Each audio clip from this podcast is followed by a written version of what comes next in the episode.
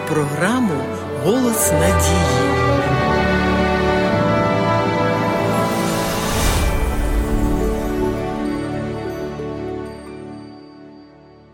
У біблійній книзі Еклесіаст є такі слова: що було, воно й буде, і що робилося, буде робитись воно, і немає нічого нового під сонцем. Мова у сьогоднішньому уривку піде про прагнення до новизни. Наскільки властиво це почуття людині? Зараз взагалі у світі все швидко змінюється, і люди звикли до частих нових відчуттів. У сучасному суспільстві культура новизни просто охопила світ. Що було, те й буде, немає нічого нового.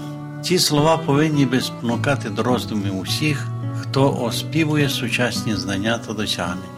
Коли ми звертаємо увагу на царство природи, що в ньому нового? Діла Божі були здійснені ще від початку світу, читаємо у посланні до євреїв. Ті ж небеса і земля вічні, сонце так само сходить, і води так само роблять свій шлях. Якщо говорити про людину, про її природу, вона така ж, як і була, з порочним серцем. Її бажання та прагнення залишаються егоїстичними. Нам властиво втомлюватися від старого, від того, чим ми довго користувалися. Про це говорить нам Біблія.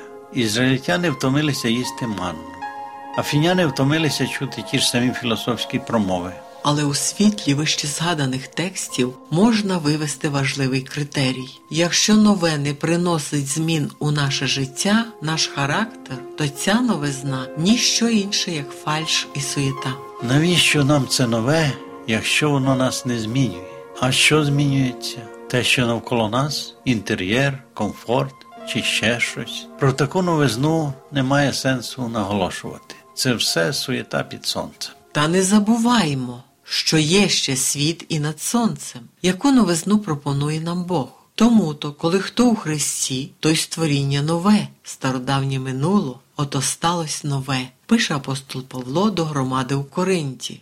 Ця новизна дається самим Богом, вона здатна змінити людину. Така зміна готує нас ось до чого. І бачив я небо нове і нову землю. Бо перше небо та перша земля проминули, читаємо у книзі Откровення. Пам'ять про всі досягнення життя колись буде забута. Те, що сьогодні є важливим, через деякий час стає непотрібним. Ось таким є цей світ. Нам потрібен інший світ з іншими можливостями, де завжди все нове формує образ Божий у людині. Якщо у нас закладено прагнення до нового, тоді його необхідно досягати. Під сонцем нового немає, але давайте шукати таке нове, яке ніколи не старіє. Така новизна присутня у Слові Божому. Так пише пророк Ісая. Трава засихає, а квітка зів'яне, як подих Господній повіє на неї. Слово ж нашого Бога стоятиме повіки. Саме це слово може сформувати в нас нове серце, як сказав Господь, і дам вам нове серце, і нового духа дам у ваше нутро, і викину камінне серце з вашого тіла, і дам вам серце із плоті. А нове серце буде жити на новому небі і новій землі. До такої новизни запрошує нас Господь, бо все нове мирське це давно забуте старе. Ось у чому перевага прагнення до того світу, що знаходиться над сонцем.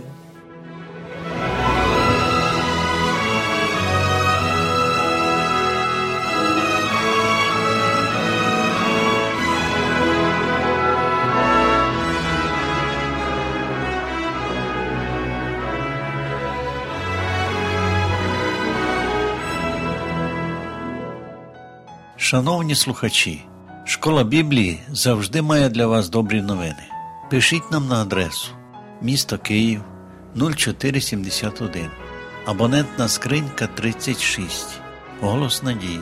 Або дзвоніть нам на безкоштовну гарячу лінію з будь-якого мобільного оператора за номером 0800 30 20 20. Чекаємо на ваші дзвінки.